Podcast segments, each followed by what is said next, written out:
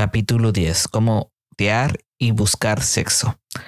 Flirtear y buscar sexo son un arte y también habilidades que puedes aprender, aunque poca gente las desarrolla de un día para otro. ¿Hay alguna diferencia entre flirtear y buscar sexo? Algunas personas piensan que el flirteo, cuando el entorno no está orientado a lo erótico y la búsqueda de sexo, como lo haces en discotecas, congresos, bares y otros lugares, donde la gente a menudo busca parejas sexuales. O puedes ver flirtear como una maniobra más introductoria y buscar sexo como lo que haces cuando sabes seguro que tienes interés. Ambos incluyen un intercambio de energía sexual en la forma de contacto visual, lenguaje corporal, sonrisas y amabilidad, y pequeños detalles de energía erótica que puede ser compartida mucho antes de que proceda cualquier contacto físico. Los roles sexuales pueden complicar tanto el flirteo como la búsqueda de sexo.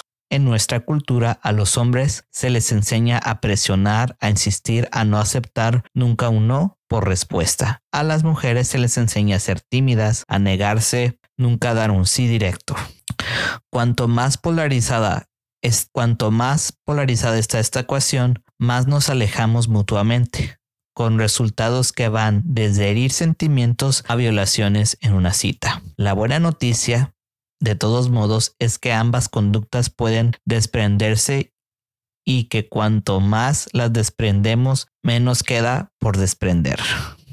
Cuando todos los géneros se sienten libres para contestar sí o no sin preocuparse por nada más que sus propios deseos, se hace posible una sexualidad más comprensiva y positiva. Dossi cuenta la historia de una mujer amiga suya en los años setenta que decidió experimentar con lo que se suponía que era la fantasía de todos los hombres. Se sentó pacientemente una noche en un bar donde solían ir hombres solteros y se le acercaron muchos hombres hasta que llegó uno que le gustaba y comenzó a flirtear. Él le preguntó si podía invitarla a una copa y ella le preguntó amablemente si le apetecía ir con ella a casa y follar. El hombre se tragó los hielos. Le costó un par de minutos poder hablar coherentemente otra vez. Y cuando llegaron a la casa de ella, él no fue capaz de conseguir una erección. Compartieron un estupendo y amoroso masaje. Así de profundamente arraigados pueden estar estos estereotipos culturales.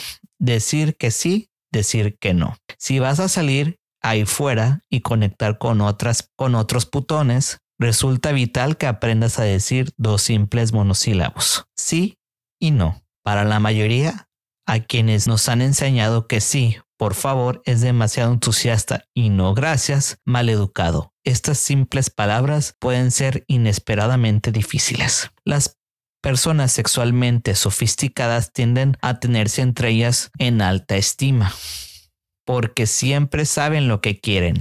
Al creer esto, se hace más fácil hacer proposiciones muy directas a las parejas potenciales que podían parecer escandalosas en cualquier otro contexto. Eso es porque confían en que dirás no si no tienes interés. Es trabajo tuyo y de nadie más el averiguar qué es lo que quieres y nadie puede o debe dudar de ti. Así que tendrás que aprender a decir no y a decir no con la facilidad suficiente para tener que rechazar un par de insinuaciones no deseadas. No estorpee tu noche. Los hombres, igual que las mujeres, tienen un problema con el no. A los hombres se les enseña que se supone que ellos deben estar deseosos de sexo. Así que si alguien se acerca a un hombre cuando no está preparado o no está interesado, puede parecer poco varonil y equivocado decir no. El truco para un no cómodo es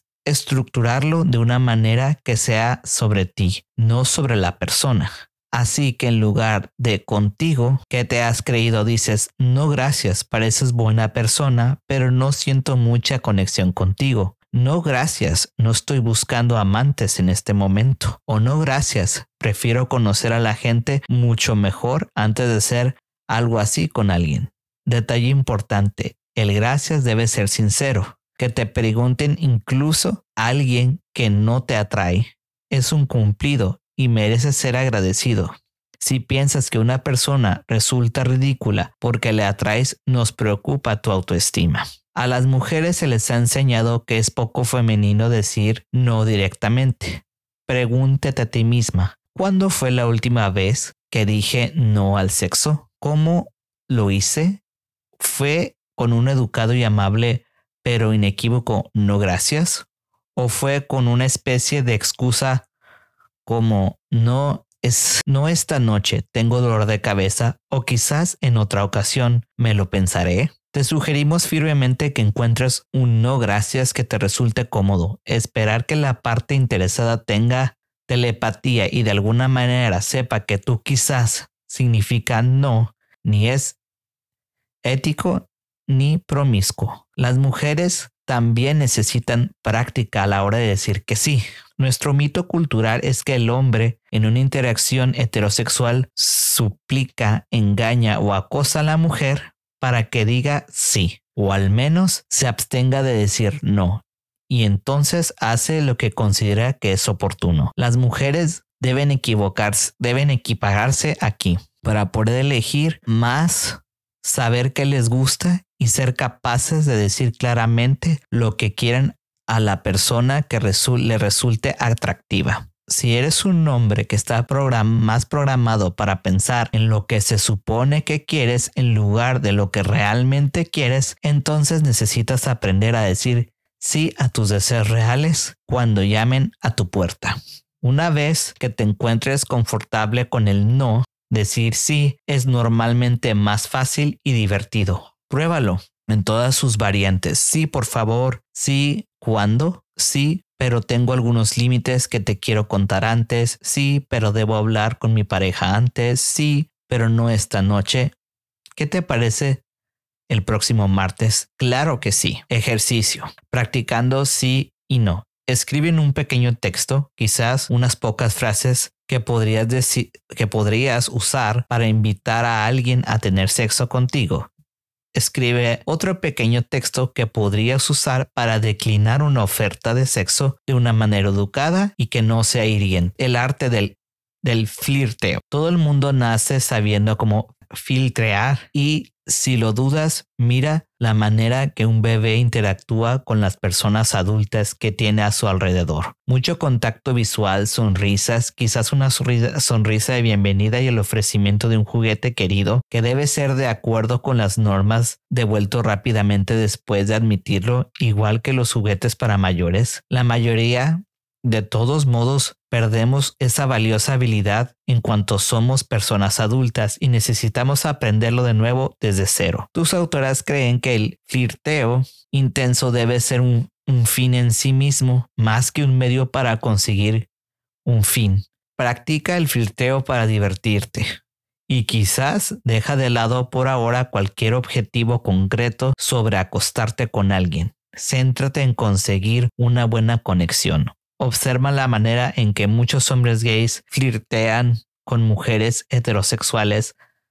Halagos amistosos, ligera indirecta, intimidad no amenazante, todo hecho posible al darse cuenta de que la interacción solo es buscar un placer mutuo, no esperando una escapada rápida a la habitación más cercana. Te sugerimos, por lo tanto, que aprendas a flirtear simplemente practicando. El tipo de conducta que puedas asociar con la palabra filtreo, dime guapa, ¿de qué signo eres? No es de lo que estamos hablando aquí, y es de hecho exactamente lo opuesto. El flirteo intenso consiste en mirar. El ansia de que nos miren es una emoción humana y natural, y cuando dejas a la gente notar que le estás mirando, resulta natural empezar a mirar. Gran parte del flirteo no es verbal. Hay maneras de mantener el contacto visual por encima de lo habitual, más que una mirada de pasada, menos que una mirada fija, que hace que la otra persona sepa que consideras que es alguien quien vale la pena mirar. Gira tu cuerpo pasa para estar de frente a quien es tu objeto Es objeto de tu interés y mantén una apertura física, brazos y piernas sin cruzar. Sonríe. Si tu flirteo Lleva las palabras, te sugerimos para empezar un halago sincero, personal, pero no sexual. ¿Tienes unas gafas nuevas para la persona en el mostrador de la lavandería? La persona junto a ti en el banco del parque lleva un caniche en el pelo recién cortado. ¿Te dijo un pajarito que tu vecina de al lado acaba de ser ascendida en el trabajo? Cualquiera de esos cumplidos es una manera de decir te estoy prestando atención. Para, para mí, tú no eres otra cara en la multitud. Este acercamiento puede no parecerte flirteo, pero confía en nosotras. Es el primer paso estupendo. Comenta algo sobre la apariencia física, especialmente de manera sexual. Eh, tienes un trasero estupendo con esos pantalones. No es de lo que estamos hablando aquí. Tu objetivo es hacer que tu amiga se sienta observada como un todo, no como un conglomerado, no como un conglomerado de partes corporales. Atiende a la reacción. Si estamos buscando sexo contigo y girases la cabeza y dieses un paso atrás o cruzas los brazos, sabríamos que no tienes interés en conectar y nos iríamos elegantemente. No nos gustaría que el resto de la gente, no nos gustaría más que el resto de la gente, pero haríamos lo posible para no sentir que nos ha rechazado. No nos conoces y no sabes lo que te estás perdiendo. Además, que sepamos, vas camino de una cita con alguien que ya conoces y simplemente no está disponible en este momento. Una de las personas que conocemos que mejor flirtea dice que tiene una frase más que nunca falla. Hola, me llamo Mike. A partir de ahí y el objeto de su atención pueden pasar a donde sus intereses les lleven: el tiempo, el paisaje, su trabajo, sus hijos o mascotas. El lamentable estado del mundo hoy en día, su comida favorita, lo que sea. Este nivel de flirteo es de exploración, de empezar a conocer a esta maravillosa nueva persona, descubriendo en qué somos similares y en qué somos diferentes, viendo cómo podríamos conectar. La parte excitante de esto radica en la energía, el destello de una sonrisa, el brillo en el ojo. Normalmente, distinguir cuando estás hablando y cuando estás y cuando filtreas es la energía. Admitimos que si sientes timidez o si te han enseñado que las niñas o niños buenos no flirtean o te has acostumbrado a un estilo depredador de flirteo, todo lo que puede ser difícil de aprender, ojalá viésemos una varita mágica de flirteo con la que tocarte, pero puesto que no la tenemos, no vas a tener más remedio que practicar. Una de tus amistades, preferiblemente del género, sino del, de la orientación o con la que normalmente flirteas, puede ayudarte. Fingid que es la primera vez que os veis e intentad flirtear. Te, pondrá, te podrá dar información sobre si lo haces demasiado suavemente o demasiada intensidad y ayudarte a refinar tu técnica. Cuando empiezas a disfrutar el flirteo en sí, sin pensar en qué va, puede llevar, sabrás que estás haciéndolo bien.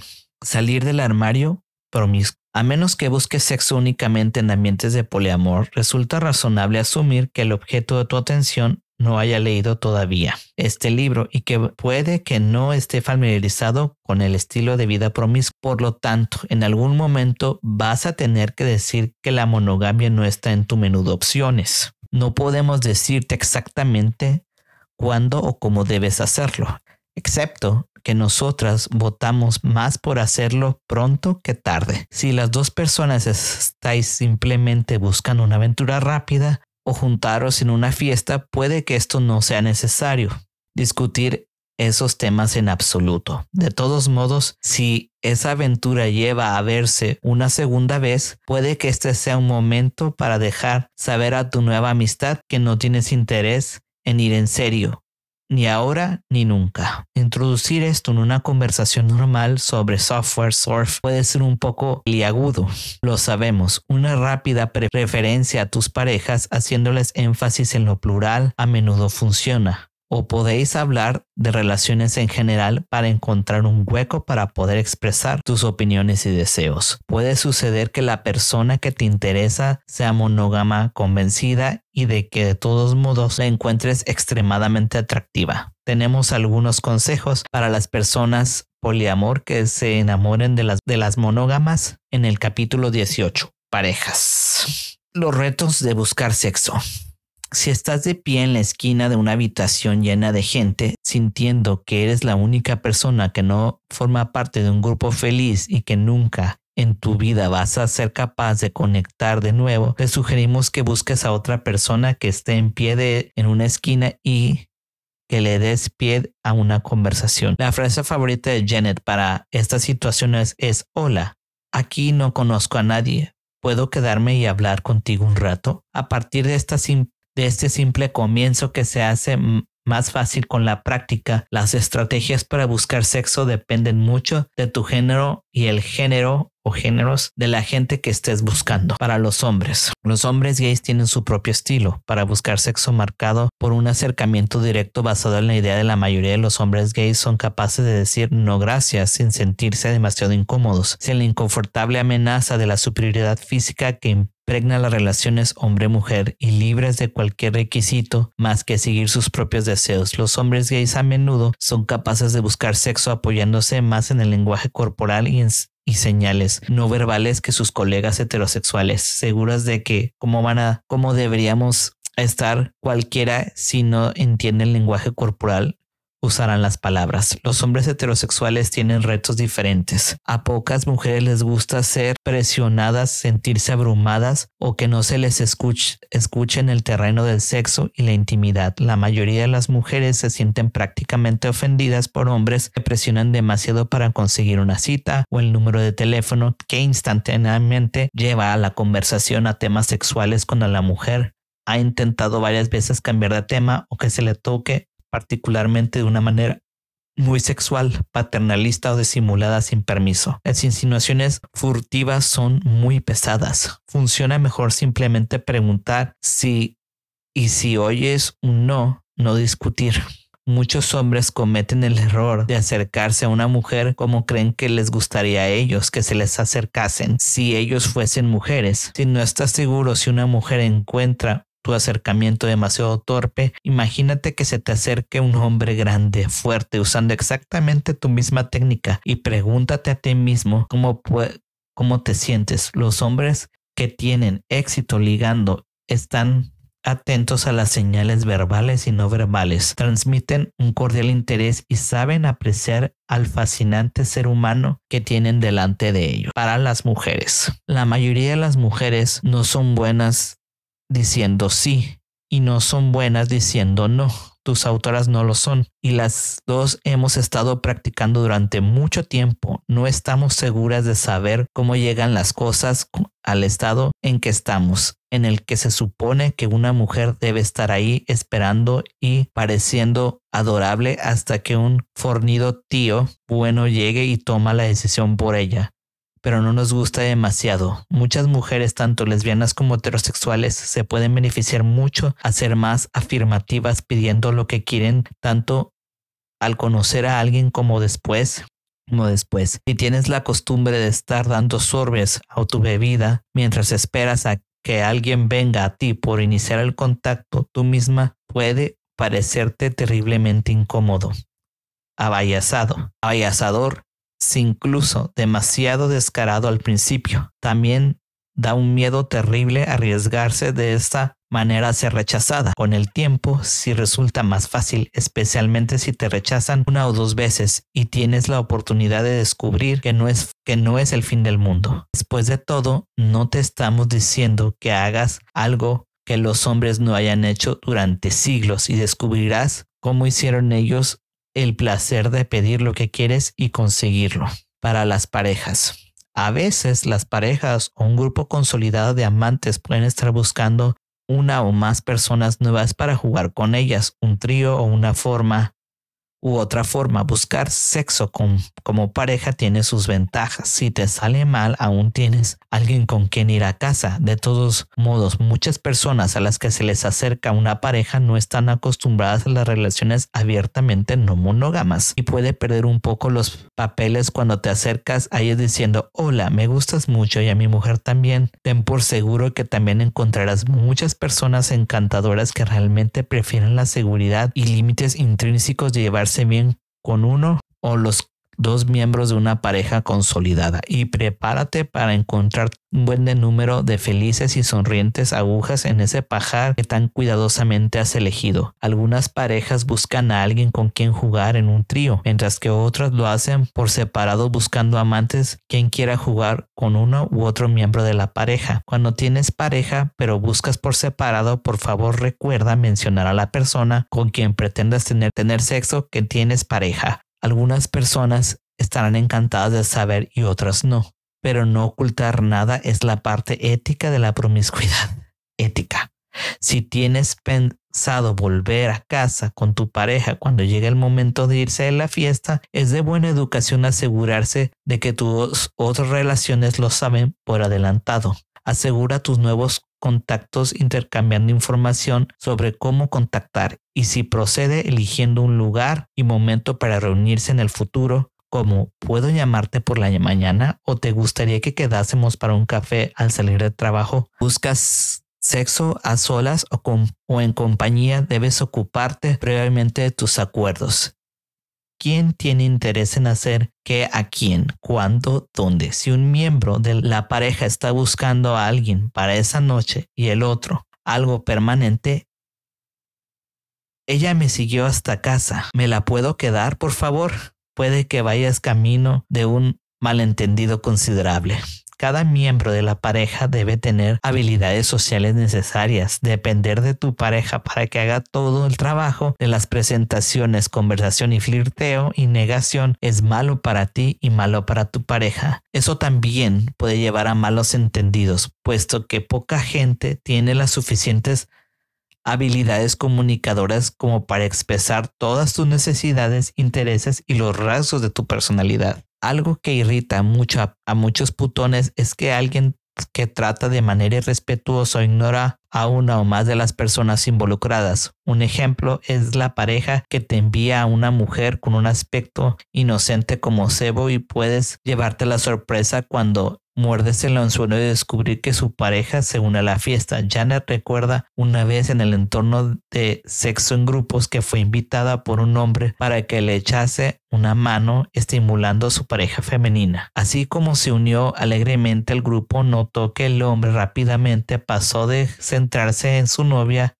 a ella, ignorando a su desafortunada pareja y agarrando los, a los pechos de Janet. No hace falta decir que Janet abandonó inmediatamente esa desagradable situación. Resulta irrespetuoso tratar a la tercera persona como una especie de enorme juguete sexual. A muchas mujeres bisexuales que conocemos les saca de quicio el fenómeno de la, de la tía buena bisexual y de parejas que la buscan, no porque sea encantadora o atractiva, sino porque que un miembro de la pareja tiene la fantasía de estar con dos mujeres o de ver dos mujeres haciendo el amor como si fuera un peep show gratuito. La regla fundamental a la hora de buscar sexo como pareja o cuando una pareja liga contigo es respetar los sentimientos y las relaciones de todas las personas involucradas. No quieres sexo con alguien que quiere robarte a ti o a tu pareja, y la persona con quien buscas sexo no quiere sentirse usada, engañada o maltratada. Puede que califiquemos a nuestras parejas sexuales cariñosamente como víctimas para engañarlas, para mantenerlas en la cama. No es ético. Cuando tratas con respeto, cariño e intimidad a todas las partes involucradas, puedes recibir recompensas muy gratificantes. Cualquier cosa, desde una tierna y feliz aventura a una relación a largo plazo entre varias personas. Para todo el mundo. Las personas que conocemos que buscan mejor, que buscan sexo y que son menos odiosas de cualquier orientación son simpáticas, curiosas, personas a quien les cae bien la mayoría de la gente y están interesadas en hablar con todo el mundo. Si alguna de las personas con las que hablan pasa a convertirse en la relación, en una relación potencial, mucho mejor. Cuando te vas preocupando sobre cómo te ve la gente, recuerda que, tiene, que no tiene sentido aparentar que eres alguien que no eres. No es bueno que atraigas a alguien que piensa que eres otra persona. Lo único que consigues es alguien que se ha ilusionado con alguien que no eres tú. Cuando eres tú de verdad, atraes a las personas que están interesadas en ti. Justo la maravilla que eres. Quien tiene una buena conversación es normalmente quien tiene éxito buscando sexo y muchas veces también es hábil como amante. porque toma y daca de una buena conversación y la atención a las señales no verbales son habilidades importantes para satisfactorias relaciones que pueden venir.